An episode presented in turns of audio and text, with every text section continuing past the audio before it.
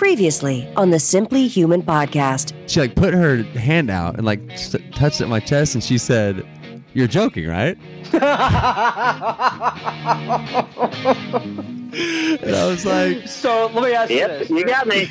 Zach Morris, time out here. Let me ask you this. You have, at this point, you have a fork in the road. You can either be like, No, baby, I'm all about you. Or you can be like, yep, I was just kidding. Yeah. Goofy old Mark. It's episode 71 of the Simply Human Podcast with your hosts, Mark and Rick, two human beings being human. Our goal is to help you understand how humans are designed to eat, sleep, move, and enjoy, and how you can start living more like a human today. On today's show, it's Jim Laird, owner of Jim Laird Strength and Conditioning. Then it's another moderately funny edition of the Humans Being Human segment with the prank call, and we'll wrap up with our Simply Human tip of the week. How are you, Rick? I've missed you, Mark. It feels like it's been 1,000 years since we recorded. It has. We have listeners that are quote unquote jonesing because we have not. We took spring break off, and I will say just quickly, the Simply Human Podcast has really started affecting the dynamic of our relationship. Have you noticed this? Mine and yours. Yes. Yeah. Because like I have like 2 or 3 things that like I. When they happen, normally I would have just called you immediately and told you that these things happen, and now I have to wait like 3 weeks. To talk to you because I want to have good fodder for this segment. This is my favorite, like 20 minutes of the entire week is doing this on Skype recording with you. Yeah. So like I have one story I'm not even going to tell you today that happened the other night, and I've referenced it in a text, but I can't. I mean, it's the most insane thing that it's like I can't believe I cannot tell the story. Jen is just. She almost left me because of this story, but it was crazy. So there's another story that so I texted you from an ER. Yes. In Houston. Hold on. So I texted you from an ER, like about something about a broken rib, and then like you texted like 4 days later. You were like, by the way, the reason I'm not more concerned about your broken rib is because I'm waiting for you to tell the story. So it's like you had to say, I still care about what happened. Yeah, I didn't want to like press you because I knew that. Well, the first thing I hear when you're like in the ER, broken or in the ER, and I was like, my first reaction wasn't to be like, oh my God, are you okay? It was. Yeah. Oh man, this is going to be a great podcast story. So, okay. I don't think we should. When you told me it was a broken rib, I don't think we should share what my next text to you was. What you were trying to do when you broke that rib. Yes. Yeah. Let's leave that one out. Womp, womp. So, are you ready for the broken rib story? I'm ready. Tell it. Okay. I am the. Okay. Well, I'll just tell it. So, last week I was going to do all my one rep maxes, and then I wasn't going to one rep max again for like. 4 months or something. Were you doing this with no shirt on in your driveway? No, absolutely not. I had no pants on, but I did have a shirt on. It's a long story. Just kidding. I had pants on. Okay, so I max rep squats on Tuesday, and I did shoulder press, and so then I went down to Houston for work, and then my brother-in-law owns a gym down there. And so I was going to max rep bench and front squat on Thursday.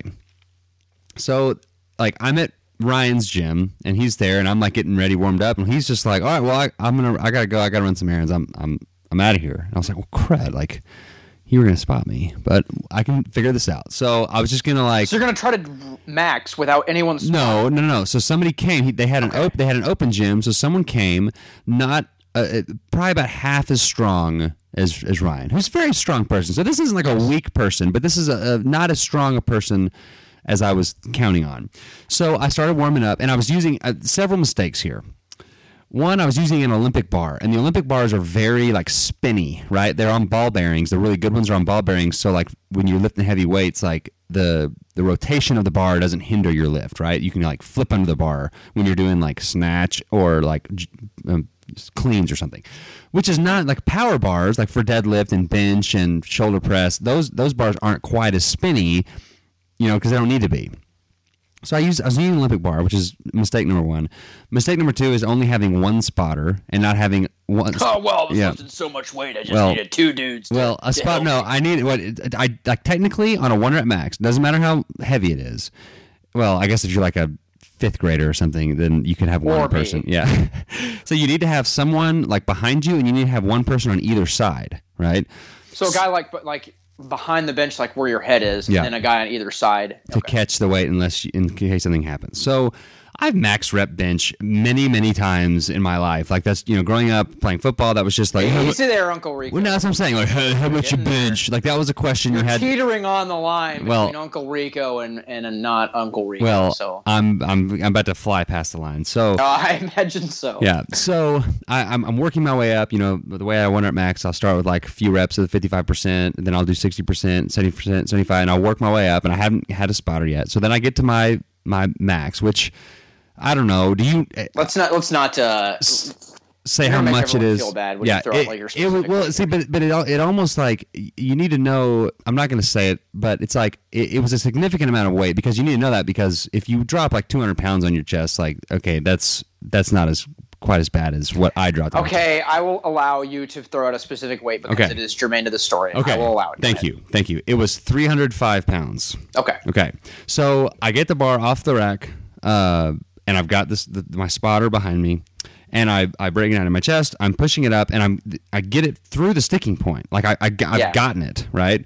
The lift did not count, however, because as soon as, like, I guess I kind of relaxed my shoulders down into the bench to just kind of lock my arms out. And when I did that, in just like a blink, split second, and it's never happened to me before. I say that a lot. I swear it's never happened to me before. The bar, and my thumbs were wrapped around the bar. The bar like slid forward, and just like my wrists just like turned. Like, you know, imagine like you're holding the bar and then like make your wrist like straight up and down. My wrist just like went like dumped the bar forward. So I lost all tension on the bar. And so basically that weight free fell from about arms locked out and just straight like dropped right on my sternum. And I mean, that moment is one that I have relived many times. It was a horrifying thing, thinking like in that split second, like, here we go, and like kind of trying to brace for it. Well, like I felt like the bar like landed on my spine. You know, it's just like it crushed my chest cavity.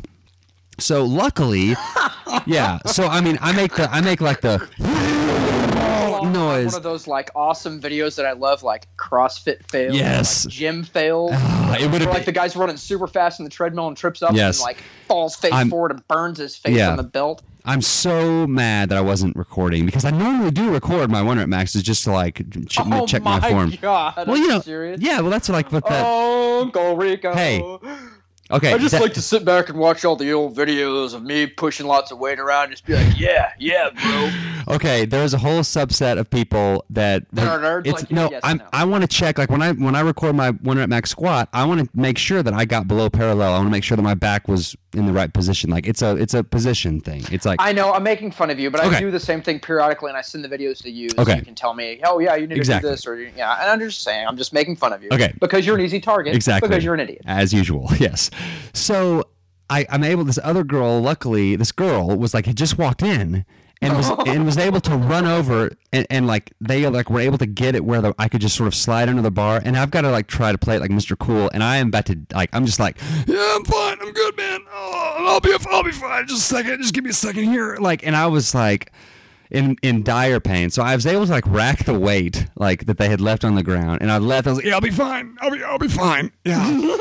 And so I'm like, I'm meeting a buddy for dinner down in Houston, and I'm in traffic, and I'm driving, and I'm just sort of like, I'm lightheaded. The world is the world is spinning. I feel like I'm about to pass out. I'm nauseous. My right arm has started tingling and like kind of like going like where I can't like squeeze my fist. So I was like, I can try to like either tough this out and just be like, quick, hey, this is no big deal, or you could like not go to the ER and like, you know, I punctured my lung and I've got blood slowly seeping into my lung and I'm gonna like drown in my sleep or something.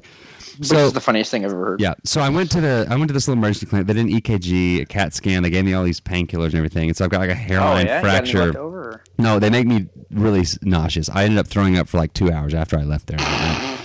And so, so I've got like a hairline fracture, and like it's the muscle that is like like up underneath my armpit, going from like my chest all the way around my right side is, I guess, where the brunt of it fell. So, sneezing is probably the worst thing that's ever happened to me the last few days. It's just like I can't wait till you open the box that I sent you in the mail. It's just pepper. A box full of pepper, and you'll open it up and be like, "Oh my god!" Just sneezing. Well, I tried to not take any ibuprofen or anything. Just trying to the pain is sort of my pittance for being a total idiot, because completely preventable. And if that had fallen on my neck or something, if it had gone the other way, it would have killed me. It's like, idiot. So anyway, we need to come up with a contingency plan on what to do with the Simply Human podcast if one of us dies. Seriously, I feel like this is a very it's a good time to talk about this. We would just need to have someone post on the Facebook page, the Simply Human podcast is over, Rick died, or Mark died. A piano fell out of an airplane and crushed Rick today. That's how I'm convinced I'm going to die. Something weird and wacky. It's going to be some kind of crazy story like that. Yeah. It's not going to be like congenital heart defect over time that took him. It's going to be like a coyote or a kangaroo escaped from the zoo and stole a car and ran him over. Stole a car. So that was my spring break fun. That's been a week ago today, and I'm just now today where I can sort of sit up. And from a laying out of bed, or I could lay on the couch. I can't do anything. I can't mobilize my lower body, do any sort of leg work or anything, just because it's all connected. Breathing was difficult for a while. So the other story that I have, so you're in a body cast. Yeah, but they can't do anything. They can't cast you. They're like, well, we could put you we could wrap it, but then you'll probably get a lung infection. I'm probably no thanks. The other story I have, I'm going to save it for humans being human, because it's that kind of a story. So did your kids have spring break this last week, or is it this week? Theirs was last week, and my wife's is this week, although it's kind of an abstract thing when you're an online student. Yeah, you're still doing stuff. She just doesn't have class this week, but she still has tons of work to do.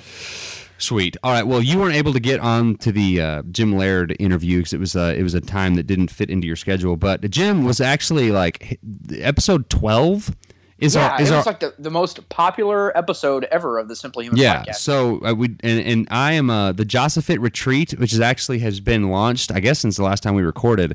It's in September. It's that second week and weekend, and the third week and weekend in September. Jim Laird's going to be there. Lucy Hendricks, his one of the coaches at his gym, Jason Sides, Sarah Fragoso, and a ton of other people. We're doing a 4-day retreat up in Chico, California, and I'm going to be there, speaking, I guess, teaching and learning. So I will put that link. And pooping in your pants. And pooping my pants in Northern California. I'm trying to get my wife to go with me to that one. You have a calendar on the wall of states in which you've crapped your pants in. You've really got to knock California out. They're all X'd off except California and Alaska. And North Dakota. Man, I'm really going to crap my pants over by Mount Rushmore. Oh, I've been there and I crap my pants. It's a lifelong goal to crap your pants. I'm just standing in front of the Eiffel Tower grunting. What's that guy doing? That smell. The Eiffel Tower isn't in America, but I'll give you a pass on that. Well, if I wanted to do the Seven Wonders of the World or something, I don't think it's a wonder of the world either. But I think it actually might be. Yeah, so I'll have to look those up. I'll put a link to the JossaFit retreat on the website. And speaking of the website, simplehumanlifestyle.com, if you're just kind of teaching people how to navigate that, I don't do a whole lot of new information on there right now as much as I used to. I'm writing for everydaypaleo.com, so check that out. But if you go to the main site, simplehumanlifestyle.com, there is basically 4 sections. There's eat, sleep, move, and enjoy. You can click on the picture or the word eat, sleep, move, or enjoy, and it kind of gives you sort of the Cliff's Notes version of each of the philosophies behind each of those 4 things. So go check that out. There's also... That's a good point. Maybe people don't, maybe some people jumped in the middle of the podcast. Maybe they don't know... But if you want to know our kind of points on each of the 4 important pillars, it's a good resource. Yeah, so the Facebook page and YouTube channel are all there. Simply Human Kids page, my wife, I've been bugging her about... To write something so it'll get 400,000 pages. Yes. I'm simplehumanlifestyle.com/shop, or I think it's the store tab on the website. There's the Simply Human resets, which you can read about, and there's also t-shirts for sale. I'm about to make another t-shirt order, and I think we're about to start having hats, like the snapback hats. But I'm a hat snob. Yeah, I know. Yeah, so I need to test the hats first. I'm not just going to buy hats. I can't just purchase a hat off the rack. I have a very small head. very. I got a tiny head. Do what? I got a tiny head. That's from Tommy Boy. So I can't just buy any hat here. Yeah. So I have a huge head. I have a 7.5. I have. Mine is a 6 3/4. Oh my gosh. I'm dead serious. I have to buy hats from the little children. If I find a hat that doesn't make me look ridiculous, I will wear that thing for a decade until it disintegrates, because it's just that hard hat shopping. Awesome. Well, all right, so go to the website, like us on Facebook, do all that good stuff. There's the nutrients and the skinny fat coupon codes, which are still going. If you have questions about any of that, email me at simplehumanlifestyle@gmail.com. You can email Rick at simplehumanrick. By the way, we're still trying to compile questions to do like a question and answer show. Yeah. We have a few of them on the Facebook page. But if the question just comes across your mind, send us an email, let us know, and we will. Let's do that soon. Yeah, I think we're gonna. I don't want those people left hanging in. Yeah, we're gonna do one of those. We're gonna do that in May. The listener question show. Cool, that's almost there. So compile your questions, email them to us, and we will hit that. Sweet. That is what I phrased that. Okay, let's get to our conversation with Jim Laird. We talked to Jim about PaleoFX, which is coming up, the Brainwave app, the difference between our level of preparedness and elite-level programming, a formula for health, great football players who aren't that great in the weight room, chilling out, not being willing to tinker, meditation, stress can either save or kill you, and free play in kids. Here's Jim. All right, joining us on today's show of the Simply Human Podcast, it is Jim Laird, who owns Jim Laird Strength and Conditioning. He's been working as a strength and conditioning coach, helping clients achieve their goals since 1997. It's 4 years of Division I coaching experience, and now over a decade working with clients in the private sector. Jim, welcome back.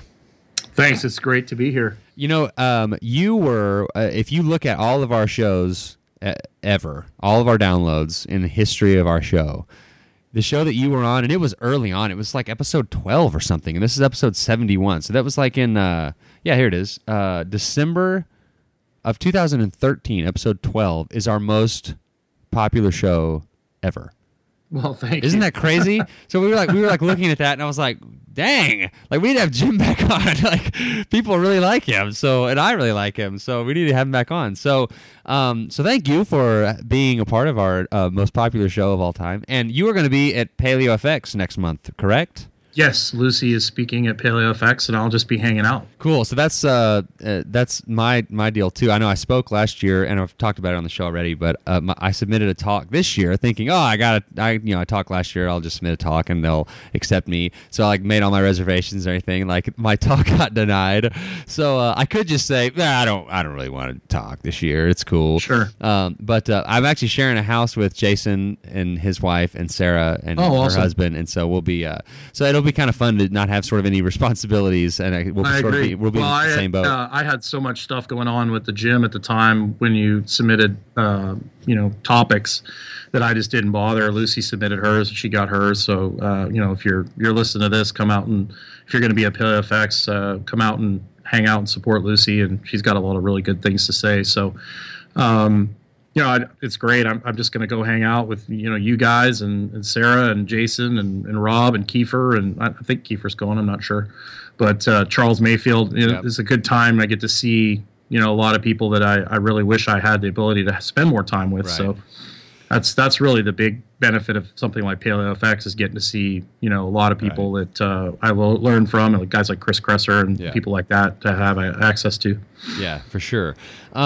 And so, for any of our listeners who don't know Jim and his work, I highly recommend, going to his website and checking out what he's doing. But Jim is, sort of an all-around. It's not just, if you go to see Jim, he's not just going to tell you how to work out, or he's not just going to tell you, how to eat. It's going to be like how to breathe and how to manage stress. I know a funny story that I think we might have told it last time you were on, but I guess it was on your way to PaleoFX last year, and you started to do your Brainwave app, which I talk about on the show a lot, and your gait changed while you were doing your meditation, and you come back to reality. I missed my sleep, missed my flight. Yeah, I missed your flight. So it's added stress upon what you just managed all your stress, and now you've got all this other stress. So I broke even. Yeah, exactly. So I'm gonna ask you this question, and then we're just gonna kind of see where it leads us. So okay, you work with people every day. You're, you know, in the trenches, so to speak. So, like, what is the one thing that you find yourself repeating to clients more than anything else? Like, the one thing that you sort of keep coming back to, and it just surprises you, like, I can't believe more people don't know this. Well, it's a combination of two things. It's a combination of between the difference between performance and health, and then chilling out. Most people, we get people that are coming to us all the time. So here's the deal. We've got, we can talk a lot about free play later with kids, but here's what's going on. So the level of preparedness of people, the work capacity of the general population is going down at an extreme level due to technology, due to phones, due to people sitting all day, due to nutrition, people's ability to handle stress, people's ability to work, to do manual labor is almost zero. But the intensity of the programming is going through the ceiling. Golly, that your is CrossFits, so your, all these different programs. There's all sorts of, fancy programs with really advanced exercises. Most people cannot do the basic fundamentals. Most people move terribly. So what you're saying is basically the average person couldn't do 20 dips or run 200 meters at a full sprint to save their life. But even if they trained for a couple years, most people wouldn't be able to do that. But then you average out all the programming out there, and it's it's for superhumans. That is crazy. That's the thing, and people don't have this base, and then they don't understand the time that it takes to build a base. So you've got people that are, they've got kids, they've got jobs, they're working, 50, 60 hours a week, they're not sleeping, and then they want to dedicate themselves to this elite level kind of program. And they don't realize the hours of preparedness you have to do to prepare yourself for training at a high level. Okay? And so they try and train at a high level, and then they end up, burning out or gassing out or using really, really high threshold strategies that are really hard on you orthopedically to perform these things, because the body will figure out how to get stuff done. It's just always not necessarily the most efficient way. Right. So they end up, most of our business, and I should be grateful for this. We had 3 ladies come in this week that have gotten the absolute dog piss pounded out of them, in the name of health, when the formula for health is lift weights twice a week, walk, and eat real food. Get your sleep, reduce your stress. So the bottom of the pyramid should be walking, meditation, real food, and sleep.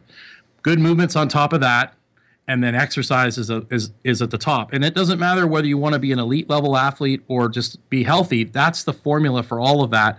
And obviously the elite level athletes are going to have, a different exercise component. But here's the cool thing.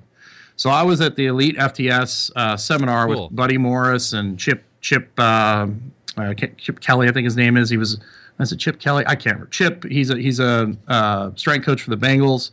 Buddy Morris is strength coach for the Cardinals. Joe Ken, who's a good friend of mine, strength coach for the Carolina Panthers. Mike Robertson was speaking there, who's also a good friend. What was the common theme amongst all these guys? Hey, the greatest football players are not that good in the weight room.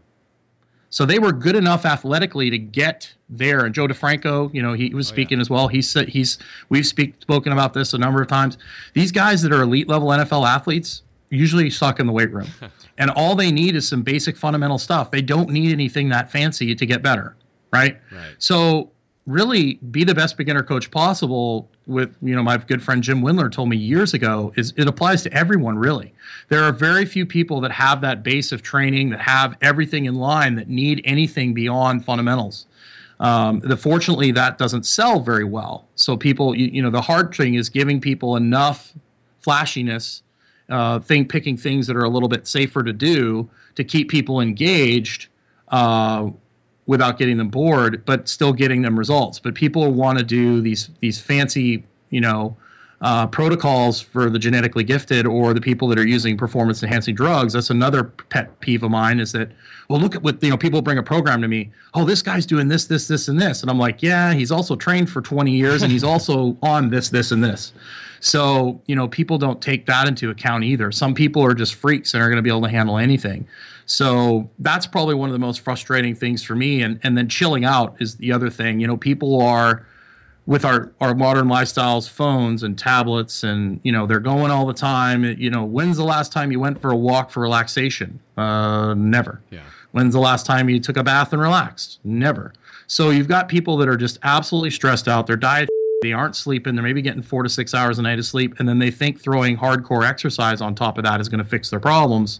And it's just going to make things worse. Right. It's like kind of like the Biggest Loser thing. You know, you've got these people that are, you know, got psychological issues. They're metabolically damaged.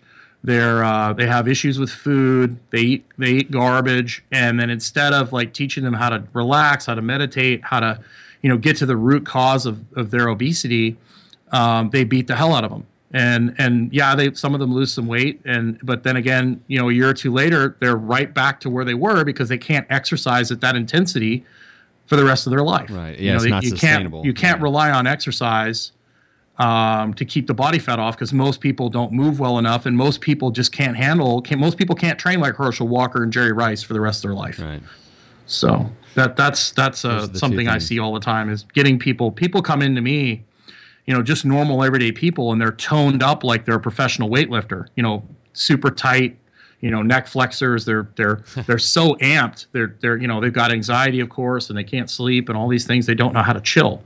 So teaching people how to relax and how to chill out is a big part of what we do. Right. Well, and going back to the disparity between people's sort of average level of preparedness and the programming. Do you think that's because I don't know. It's like that's such a great concept, and one that I'm just sort of thinking through. I mean, it's almost like you think that sells, that intense programming sells, because people are so like, I guess our movements and our health and our performance is deteriorating so much that they feel like they need to like overcompensate. Yeah, correct. And it comes to a minimum effective dose. Like, you know, if one aspirin works, well, I'll take 10. It'll work better. It just comes back to that American. You know, that kind of Western mentality of more is better, and the harder I work, the faster the results I get. And a lot of times with people that are insulin resistant, metabolically damaged, and stressed out, the less work you do, the more quality work you do, the more relaxation you do, the faster the results you get. Right. You know, the better you control your insulin and the better you get your hormones under control. That's another big pet peeve of mine is people's inability to tinker, as Rob Wolf says, with their own nutrition, their inability to experiment. Everybody wants like, tell me what to eat. Tell me, you know, what's my template? Well, you know what? Like when people first start, you know, I might advocate a lower carb diet to get their insulin resistance under control. Right. And then once their insulin resistance is under control, I will talk to them about eating more carbs if they're training really hard. Your diet is going to change with your lifestyle. You know, Fred Hatfield was on Rob Wolf's show here recently, and he talked about eat with your activity level. On days that you don't do much, don't eat a lot. On days that you train hard, eat more. You know, so a lot of common sense. People aren't willing to tinker and experiment on themselves. And that's kind of frustrating too, is because everybody's a little bit different. Some people are going to handle some foods, some people are not. Right. You know, we all know that Americans are getting the majority of their calories from refined carbohydrates. So that obviously has to, you know, that's one universal truth, whether you're a vegan, whether you're, you know, anybody that's having any kind of positive effects on health is advocating cutting out refined starches. Right. So that's pretty much the bottom line along the line is get rid of that. You know, have to fix that insulin resistance first. And then from there, it's going to change according to the person's goals and what they've got going on. If they've got autoimmune diseases and all that, that's where the, you know, education comes in. People like Chris Kresser, you know, people like Kiefer and Dr. Rocky, what they're doing over there, you know, and Rob and you know, Dr. Terry Wahls and you know, all these people that are doing some amazing work in the autoimmune stuff. That's where these different protocols, but those tools change all the time.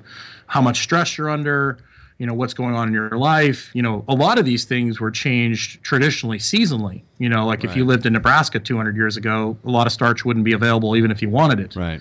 You know, so you would go through periods of time where you're eating a higher fat, higher protein diet. You know, you're surviving on what you have available, fat. In the tropics, you know, you've got more carbs and things available. So a lot of that was dictated by culture, and that plays a role too. Like you got to look at who your ancestors were, you know, and what foods were available to them. So it's you know, people it's frustrating. People aren't willing to tinker much on their own, but they're willing to take, you know, green bean coffee burner by Dr. Oz and pay $60 a month for a bottle and take that instead of experimenting with their sleep and experimenting with their nutrition and trying some different things to try and to get them in a better place. I mean, I've done so much experimentation on myself with blood work and, what's it called? LifeExtension.com you can do all your own blood work for next to nothing.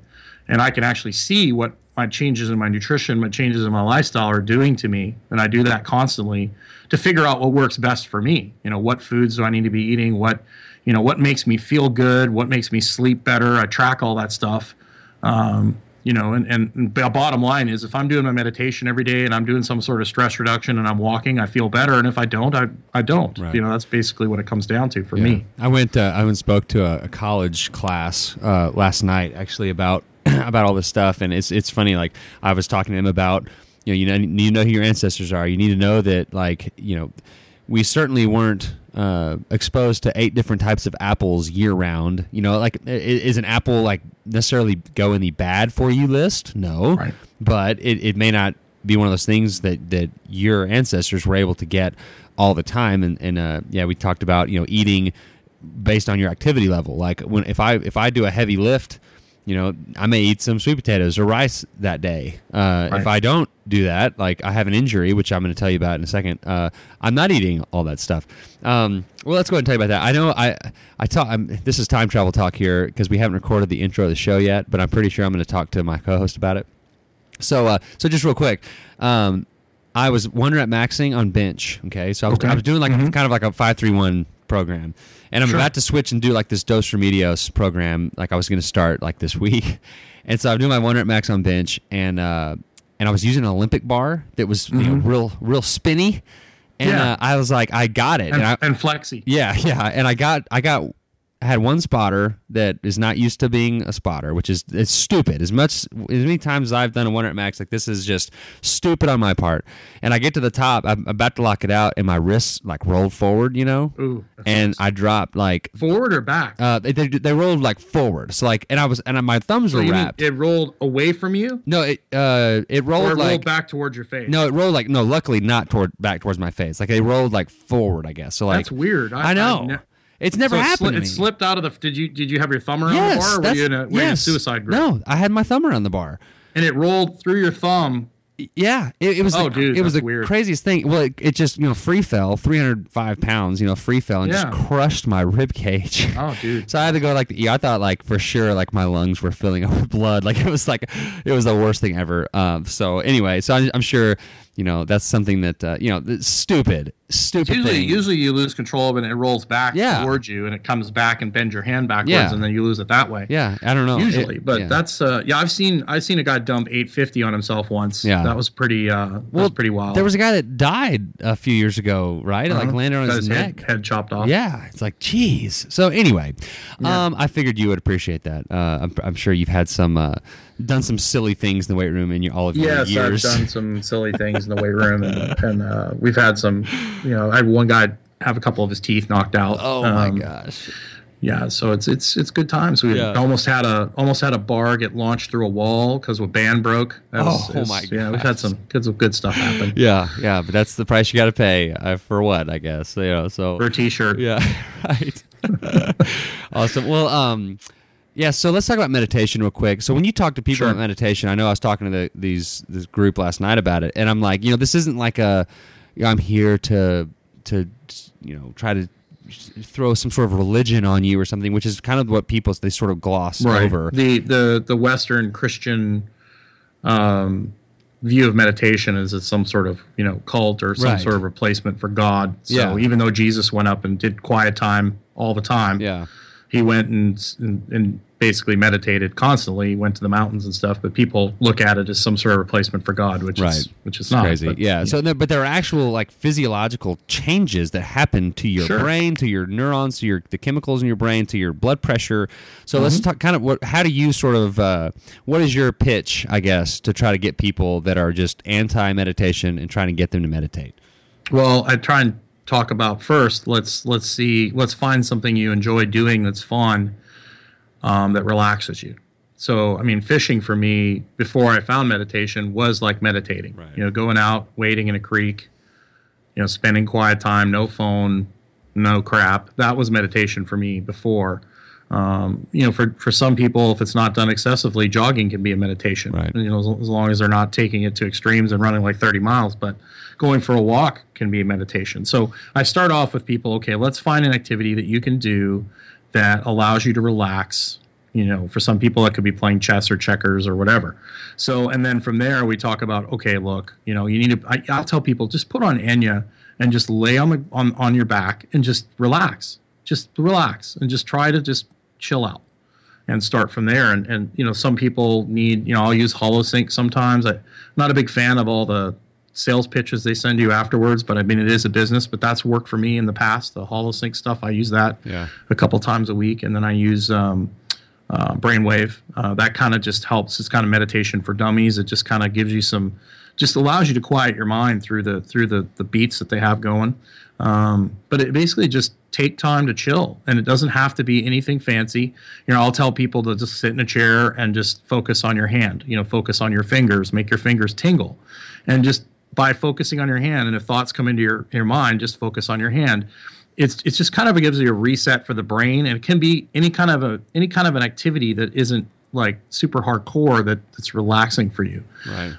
So it doesn't have to necessarily be sitting and humming or doing the traditional type of meditation. It can be walking. It can be all sorts of different things. Anything that just kind of allows your mind to just decompress. Yeah. What do you do specifically? Like when you're, you probably have different things that you do. Like say you use the Brainwave app. Are you visualizing something? Are you seeing yourself somewhere? Are you trying to focus on like, you know, like a flame or something? Like what? No, I try and just observe. I try and just watch. I kind of think about watching a movie. I kind of think about just watching the thoughts that are coming into my head, and then just kind of like just watching them like a movie, and then they go away. And I kind of just go into this weird state of just calm, you know, and I just try and observe, and I try and live my life like that too. And I'm definitely not perfect at it, but I try and live my life like I'm watching a movie, just to be kind of aware of what's going on so that I can choose the appropriate reaction. Because it's if you get drawn into life and you're in the fight, you're more than likely to like react in a way that might be inappropriate. Whereas if you think of it as being an observer, you're observing life like in a movie, I'm able to say, well, that's not good. This requires a strong response. I try to make it so that I'm able to, you know, like if somebody cuts me off in traffic, it's like, you know, that was really, but you know, there's no point in me getting all bent out of shape and having a, you know, max effort response that's going to, you know, upset me and then affect the rest of my day. You know, nobody died. There's no appropriate response, but you know, somebody just pulled a knife on me. Well, crap, I need to take evasive action. This is a max effort response is appropriate in this situation. So I think people allow themselves to be emotionally involved so much that they aren't able to make rational decisions as to what the appropriate response needs to be. And most people are running around so caught up in their head that they can't observe anything, and they're just drawn into these emotional responses, and they're just constantly, you know, doing max effort responses for trivial things. Yeah, well, like the great irony of the stress response is that we have this unbelievable stress response, the fight or flight, that is designed to like save us and keep us alive. But if it's on, it also kills us. Yeah, but if we constantly have it on, and if it's on all the time, it'll kill you. Like it's just right. It's such an ironic deal. I'm trying to think of like an analogy for that. Like I can't find anything else that's like that. Like I have one that's politically incorrect, but I'd get crucified for saying. Ah, well, you have to tell me off air, maybe. So okay. Or I mean, this is a pretty politically incorrect show. Why don't you say it, and then if it's too incorrect, I can. Well, for some men, it could be women. Women are good at improving quality of life, but also can take years off your life. They can kill you. And the opposite could be true as well. You could women could say the same thing about men. So. Yeah. It's or any relationship in general, you know, it's relationships can enhance the quality of your life, and they can also take life. So it's just anything I think has your job can be incredibly positive to your life, and it can also be incredibly negative. It's how you manage anything, really. It's how you manage it. Right. I mean, stress. You need stress to survive. It's just, do you let stress rule you, or do you rule the stress? Right. And that's where people, because without stress, we die. Like we need to adapt. And, you know, Paul Check talks about working in so you can work out. The problem is most people are going all the time they're not doing enough work to work in, and working in would be meditation, walking, light exercise to increase work capacity, going out with your friends, taking a bath, massage. These are all things that are putting resources back into the tank so you can handle that stress response. But most people are getting the stress response all the time. They're not taking the time to relax because our lives are so go, go, go, go nonstop all the time. Yeah. So what is your, I want to get to free play, but what is your, yes, like, do you do, 10 minutes a day and then take a walk? Like, kind of, what is your protocol for? I try and get at least a half an hour a day. And on the days like today's a pretty easy day for me. I work on Monday and Wednesdays. I don't work till 3:30. I do wrestling. I've started wrestling again, which has been really good for me. Yeah. I wrestle Monday, Wednesday, Fridays for an hour. And you can find people that will actually like choose to voluntarily wrestle with you. Well, it's not full go. It's more drilling. Most people don't understand that. But I have a guy that I train who's a very high level MMA fighter, and he's exceptional. I've been working with him for 4 years. His work capacity is stupid. His technique is unbelievable. And so, if it's a 1 minute round, I mean, I can overpower him. Yeah. But if it's anything beyond 1 minute, his technique is so good and stuff. He just waits till I get tired. Yeah. And so he's really, and because I wrestled heavyweight, I was, I'm 5 foot, about 5'9", 5'10", 5'9" and a half. And I was, where I wrestled in high school, I was like 220. So I wrestled, 220 plus. So I was wrestling really big dudes with very, like, not very much athleticism, and I was so much faster, and I could just,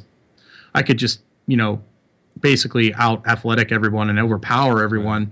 It didn't require a ton of athleticism. So now I'm wrestling with a guy who's like, 198, super strong, super fast. He's very athletic. He can move. He has long arms. I don't. So it forces me to move in ways that I'm not used to, which is good. It's great for learning and getting my brain working in ways that, I'm learning new things and new things. And I've turned 40 this year. So I'm like, I don't need to get any bigger. I at this point, getting stronger and powerlifting is counterproductive for my goals. Yeah. And I never thought I would say this, but it's just not like, what's the point? Putting 100 pounds on my squat or my 50 pounds on my deadlift is not going to do anything for the quality of my life in 20 years. If anything, it's going to take away from that. Yeah, so, which is what I was thinking. When I was in the ER after I crushed myself, that was the thought that was going through my head. Like, why did I do that? What can I do to make my life all around better? I can wrestle, because I can drill. We drill and we wrestle it, like we work on technique, over and over again. And we might do some, live wrestling for a minute or two every practice, but we do an hour of just practicing tosses, practicing shooting, practicing arm drags. All this stuff is making me move in ways at a nice pace. It's really good for me. And it's something I'll be able to do for the rest of my life. Whereas, trying to set PRs and lift at the, elite plus level, which I was at for quite some time, most of the guys that I competed against have got, steel rods in their back, and they've had multiple shoulder surgeries and stuff. I mean, that's the price you pay for the sport you play. If you want to push the boundaries in performance, you're going to blow shit up. I mean, that's just the way it is. And the question is, are you getting paid to do that? No, you're not getting paid to compete in powerlifting at a high level. At least if you are, it's not that much. And for me, it's just not worth it. 10 years ago, if you'd asked me that, I'd have said, well, I'm willing to take anything or do anything to put 100 pounds on my total. Well, when you almost bleed to death of ulcerative colitis, and you have some health issues perspective, your perspective starts to change a little bit, and your goals and what's important in your life, and just being alive kind of becomes important. Yeah. So, that sort of has had a big effect on the way I look at things, and the way I look at performance, and the way I look at health. Well, let's. We just have a couple more minutes here, but let's talk about free play. You mentioned that, and I've got three little kids, and I've got a trapeze in their playroom instead of a game system, and they've.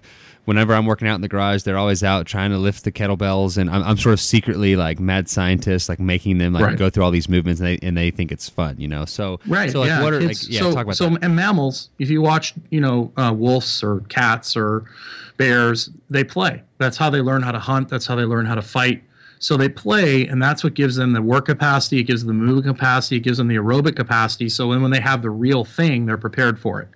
So kids don't play anymore. They don't do free play. And then one of the consequences of that is they don't develop an aerobic base. They don't develop their heart.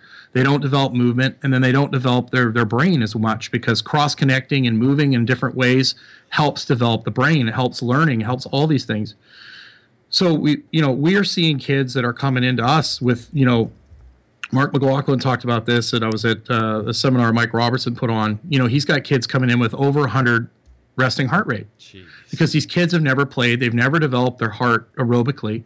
And they're being thrown into these high-intensity training programs that elite athletes are doing, that most elite athletes probably shouldn't be doing. And their body is handling it in the best way it can. And so they're walking around toned up, jacked up, like they're running from a bear constantly. So you imagine what that does to digestion, to, anxiety, to all these things. So they're always on. And then, we're seeing kids that are coming in here that are using strategies that an elite level weightlifter would use just to walk around. Right. So these kids are using whatever modality they can to get the job done. But orthopedically, it's not a good long-term strategy, So, that's why these kids are blowing elbows off and blowing knees out. And the only reason we're successful in sports is because we have this massive general population to choose from, and the genetically elite make it, and the rest blow up. So it's really frustrating to see these kids being thrown into one sport. I mean, I got kids that are coming in here that are 8 years old, 9 years old, that are playing 15 softball games in a weekend. Jeez. And I try to explain to parents, you get 10,000 throws on your arm before something goes wrong. Do you really want to use those up when they're 8, 9, and 10? Yeah. Like, let's wait till it actually counts, like in college. Like, you want to be, at your best when it counts, not, because I have the best 8th grader in the country.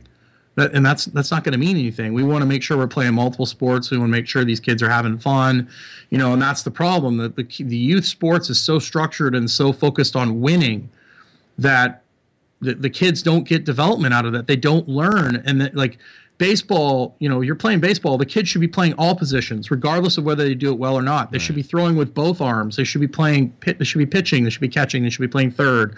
Basketball players, regardless of height, should be playing all positions. So they're learning fundamental skills, because what happens is you get some kid that ends up being 6'3" in the 8th or 9th grade. He plays center his whole career, never learns how to dribble with both hands, never learns how to shoot properly, only plays center. Well, guess what? He ends up only being 6'3", and he can't play in high school, or he can't go to the next level. But by golly, he was the best 9th grade center in the country. Yeah. But he didn't develop the skills he needed. He could have been a great small power forward, or he could have played at a smaller school. So we're screwing a lot of kids up based on winning now at a young age. Up, but 16 and under, it should be all about participation. It should be all about having fun. Once you get to 16, then you start, it becomes more about winning and all that sort of stuff. But we're wrecking a whole generation of kids, and it's just really frustrating.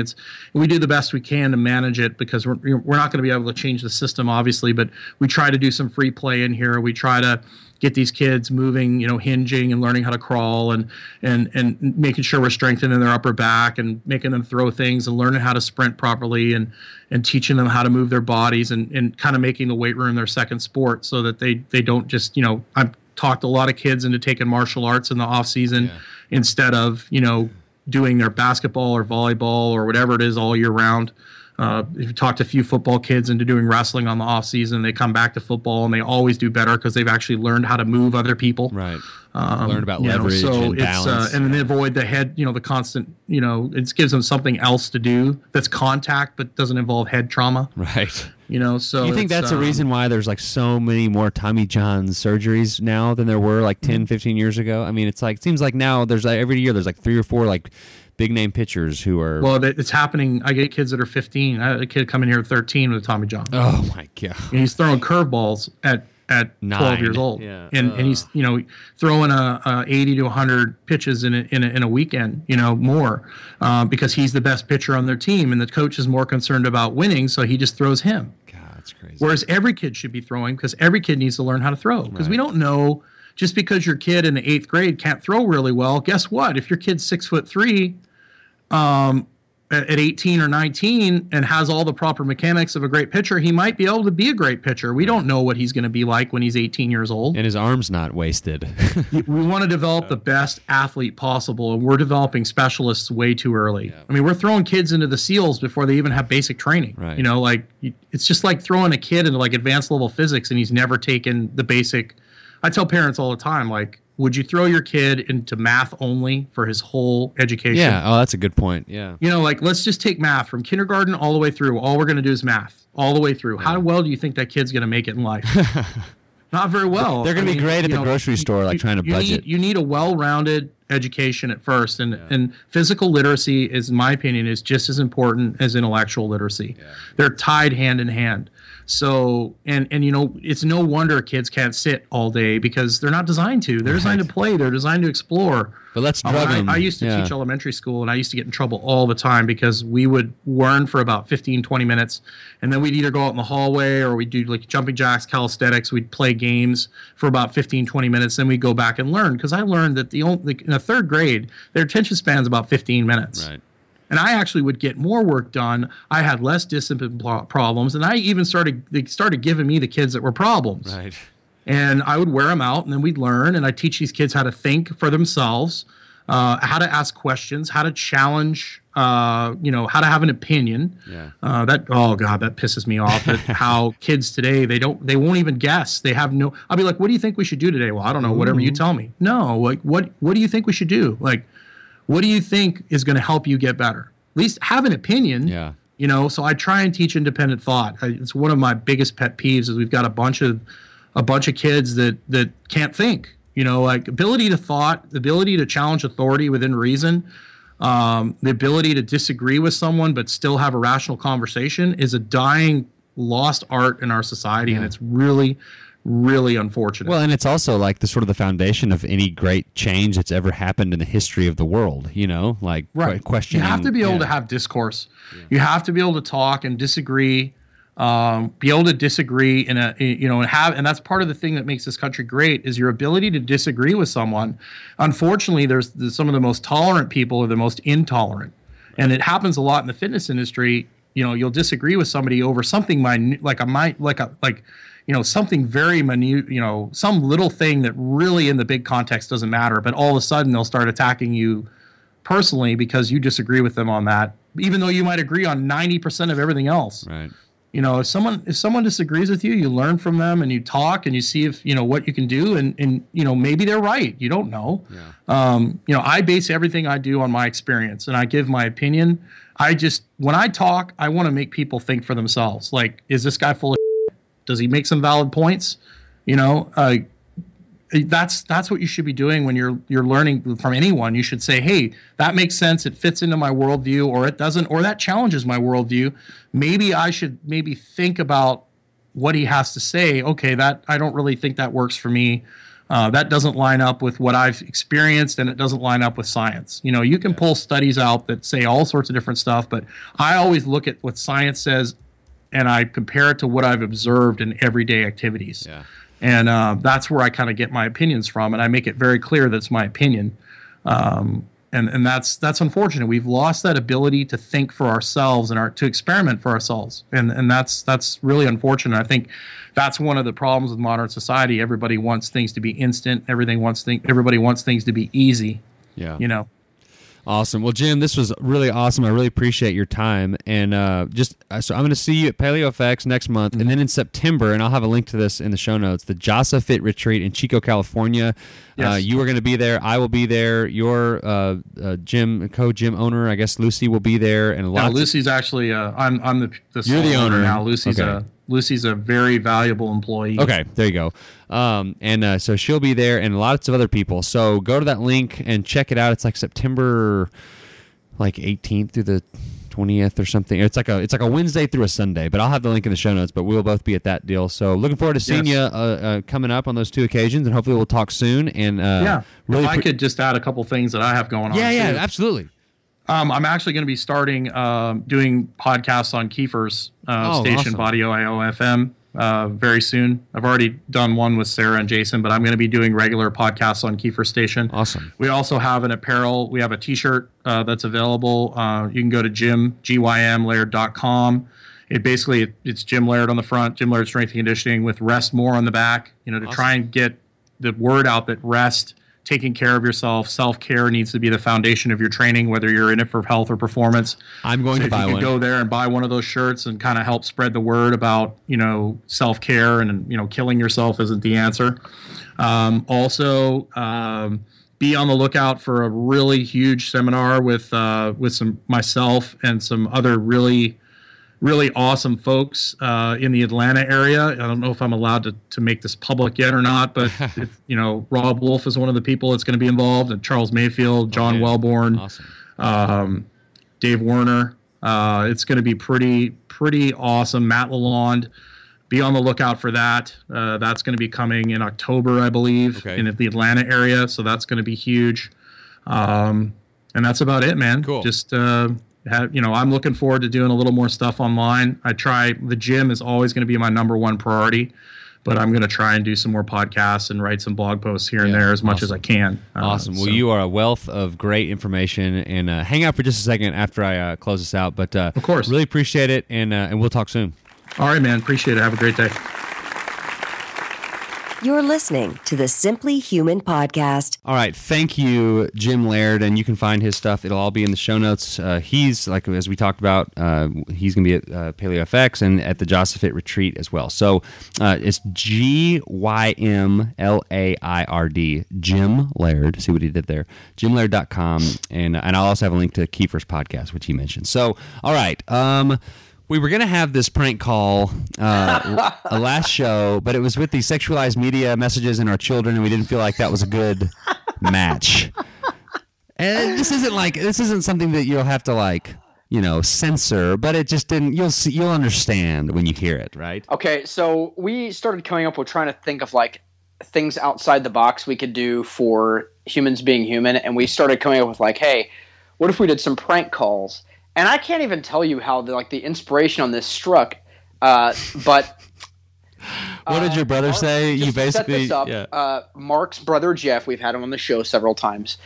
He is a famous artist. What kind of artist? What did you call him? He's a designer, a graphic designer. Yeah, okay, graphic designer. He's done a lot of very, very famous things. I saw him once when I was I read all the stuff in Atlantic Monthly, and I was like, holy crap, is this Jeff? So I called him, and he's like, "Yeah, that's me. I don't know. It's no big deal. He's in Atlantic Monthly. He did a McDonald's ad. He does a ton. He's a very famous artist in his field. And also, Jeff is probably, and I don't think I'm exaggerating here, probably the nicest person I've ever met in my life. Probably. And so it's kind of taking advantage of that a little bit. No, we fully were. Yeah.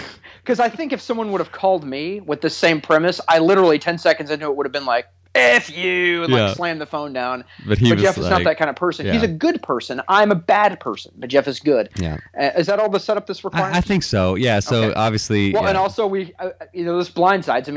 He answers his phone, and it's completely out of the blue. So I guess let's just get to the call. And as we sort of transition into it, the battery percentage on my computer right now is 52%. So. God, I hate you.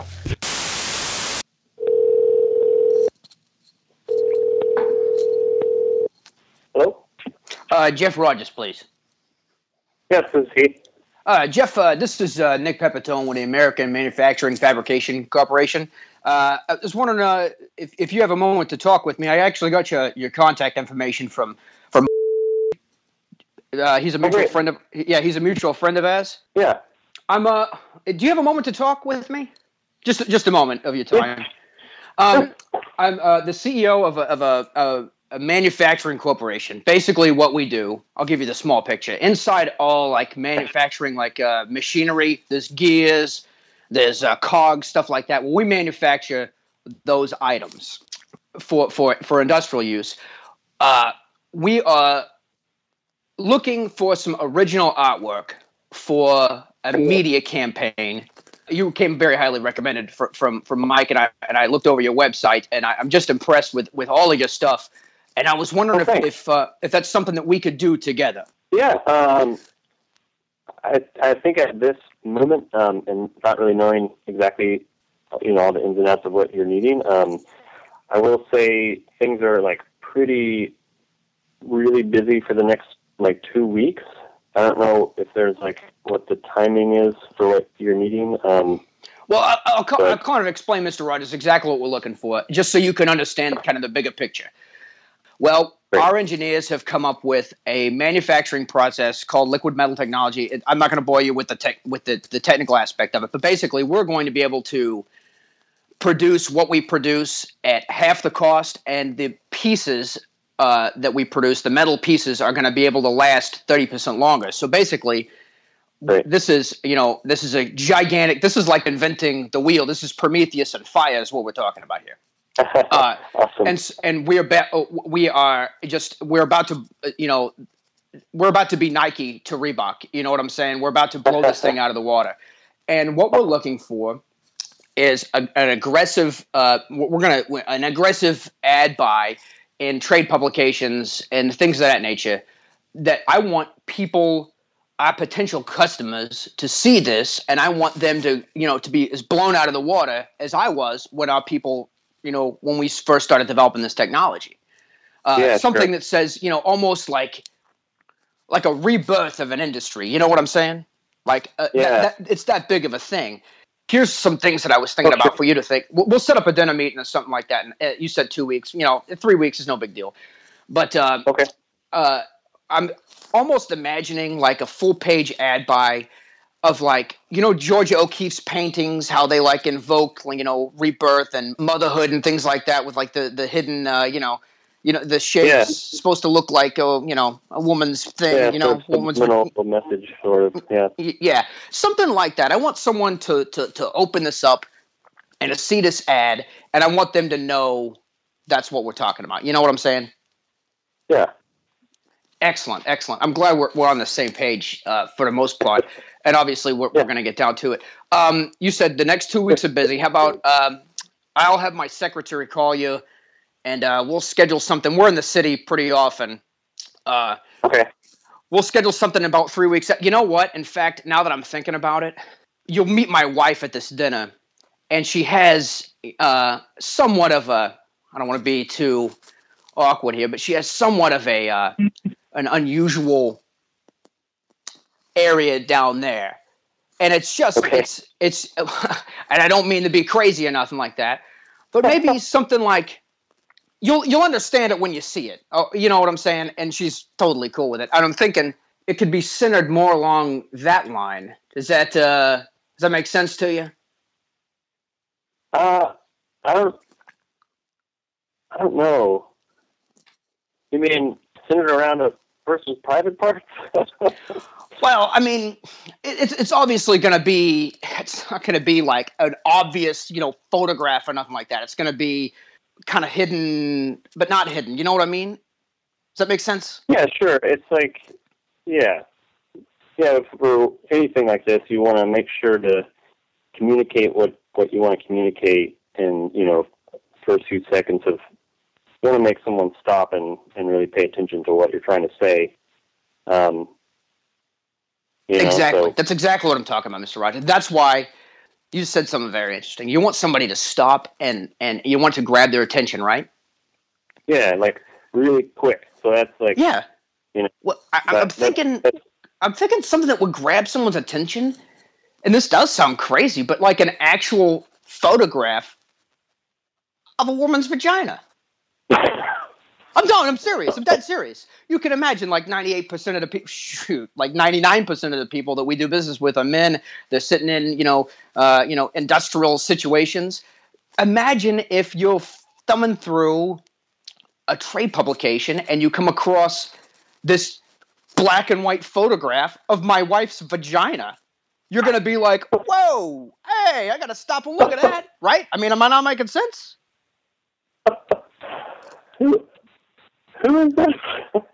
My name is Nick Pepitone. Yeah. And 100%. You know, Jeff, this could be the thing. I mean, I don't want to say you're not on the map. I've seen you, and I've seen your website, and I've seen your stuff in Atlantic Monthly and things like that. But this could be, you could be Jeff Rogers, the guy who put the photograph of a woman's vagina in a magazine. Huge. I mean, not quite like like a pornographer or nothing, but like a tasteful pornographer, like an artistic pornographer. I don't think that's gonna happen. I don't think I'd want to be known for that. Okay. Well, we'll obviously we've got tons of different ideas. We can bounce off each other. We'll set up a dinner. I'll have my secretary call you here with my schedule, and we'll meet with my wife and my brother, and we'll get something going. Does that sound like a good idea? Sure. Yeah. Excellent. All right. I'll have her call you here in just a few minutes shortly, and we'll set all that up. And thank you very much for your time, Mr. Rogers. My wife, she'll be very, very excited to show you a picture of her vagina. I'm on the phone now. Can I show you my vagina, Jeff?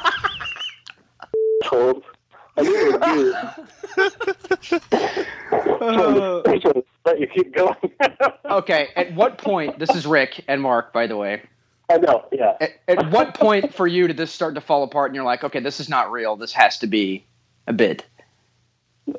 Well, honestly, right when you started talking about machinery and cogs and whatnot, I really was trying to look for an excuse to get off the phone. But, it was an elaborate. George O'Keefe. Yeah, fabrication guy talking about George O'Keefe. And then you said something about your wife's area down there. Oh my gosh. Well, Jeff, sorry to make you think that you had some sort of crazy business that was about to happen. Jeff, we're gonna put you on the map. You're gonna be the guy who put the picture of the vagina in the magazine. I was texting him to tell you that you had to draw it, like have her pose, and you had to like. You almost ruined it with texting because you kept like getting me off track. I was like, why is my phone buzzing? I can't look at that. I'm talking. Yeah. I'm sorry. Yeah. So Jeff, thank you for being such a good sport. This was very funny. I really tried to hang with it. All right, Jeff, I'll call you later. Okay, oh my gosh, that's hilarious. All right, see you. I love you, Jeff. I love you guys. See you, dude. Bye. All right, thanks, Jeff, for being a good sport about that. And the greatest of all sports, by the way. Yeah, so Except when he called me an a-hole, which, I don't know. Yeah, he did. Well, he called both of us a-holes, I think. Oh, well, sure. Okay. Yeah. All right. So it is now time for the Simply Human Tip of the Week, something you can start doing today to become a more healthy human. And it's going to go back to something Jim Laird said about free play. And we talked about free play in kids. Well, guess what? A lot of times movements and foods and sleeping patterns that are healthy for kids also are healthy for adults. And so free play. As an adult, I mean, you don't have to go to the gym and, like, lace up your shoes and just do the elliptical for 60 minutes while you watch the news and just dread and hate your life. Like, play basketball, play racquetball, just go out and like, like you normally would, like, run around your neighborhood. Well, just, like, sprint and then stop and then run backwards and then go sideways, just be random and that'll be a lot of fun for you if you're somebody that's just used to kind of doing like a very steady state type of exercise. Well, I think this is where kids come into play because you can basically, I mean, if you look at everything as a time investment, you can kill two birds with one stone. You go play with your kids. Kids don't know, like, all right, well, it is Tuesday, and on Tuesdays I go to the Y and I run on the treadmill for 25 minutes. The kids don't know that. They go and they play and they run and they sweat and they get out of breath and they'll go fast and they'll go slow and they'll do all kinds of things. Well, if you have children, go out and go to the park with them and just go bananas. Like, do what they're doing. You don't have to sit on the bench, reading, your Facebook feed from your phone. You can get off the bench and you can, it's good parenting to play with your kids. It shows them that you value them, but it also, kind of vary your movement pattern up a bit. My mom, for my youngest son's birthday, which was like a month ago, she got him and it's a little advanced for them, but basically it's these vests that they wear with like these Velcro balls, real soft ones. And, stop it, your face, Mark Rogers. But you throw, it's like basically dodgeball, like a dodgeball kit, which I don't know. You needed a kit. I thought you just needed a ball, but they can't really throw them very well because these balls are real light. So we went to the park and we were just running around doing this, and I realized halfway through I was like, you know what, this is actually a pretty little decent. I'm moving around, I'm jumping, I'm running, I'm sprinting, and then I'm not sprinting, and then. you know, it's a very human way of getting your exercise in. So be mindful of free play. Do stuff like that. Do free play. And, you know, talking about your children, I just want to say that it is a miracle that you had children, since your balls are also very light. Very good, Mark. All right. Slow the funny trombone for you. Everyone knew that was coming. All right. Well, thanks for listening to this edition of Simply Human Podcast. Coming up next time, it is the great and wonderful Kate Galliette. We're going to talk about shoulder stability and a lot of other things. She actually kind of works you out. I mean, those are good. Yeah, if you are like one of the billions of people I know that have jacked up shoulders, like and it doesn't have to be like your arm can't lift above your head. I know tons of people have shoulder problems. Listen to this next episode. It's all about you. Shoulder problem man or woman. Or human. Or yes. Okay, so that's coming up, and then I've also got sort of our April lined up. We're going to have a lot of cool guests, and so leave us a review on iTunes. Any publicity is good publicity, good or bad. Simplehumanlifestyle.com is the website. Like us on Facebook, and we're still doing the T-shirt giveaway, right? Yeah. So anytime you leave a review, you are entered into the you'll be in the March T-shirt Simply Human T-shirt giveaway-a-thon. Like us on Facebook, subscribe to us on YouTube, follow us on Twitter and Instagram at SimplyHuman52. Email the show, simplehumanlifestyle@gmail.com, or email Rick at simplehumanrick@gmail.com. So that'll do it for this edition of the Simply Human Podcast. And remember, not quite like a pornographer or nothing, but like a tasteful pornographer, like an autistic pornographer. I don't think that's going to happen. I don't think I want to be known for that. So until next time, enjoy yourself.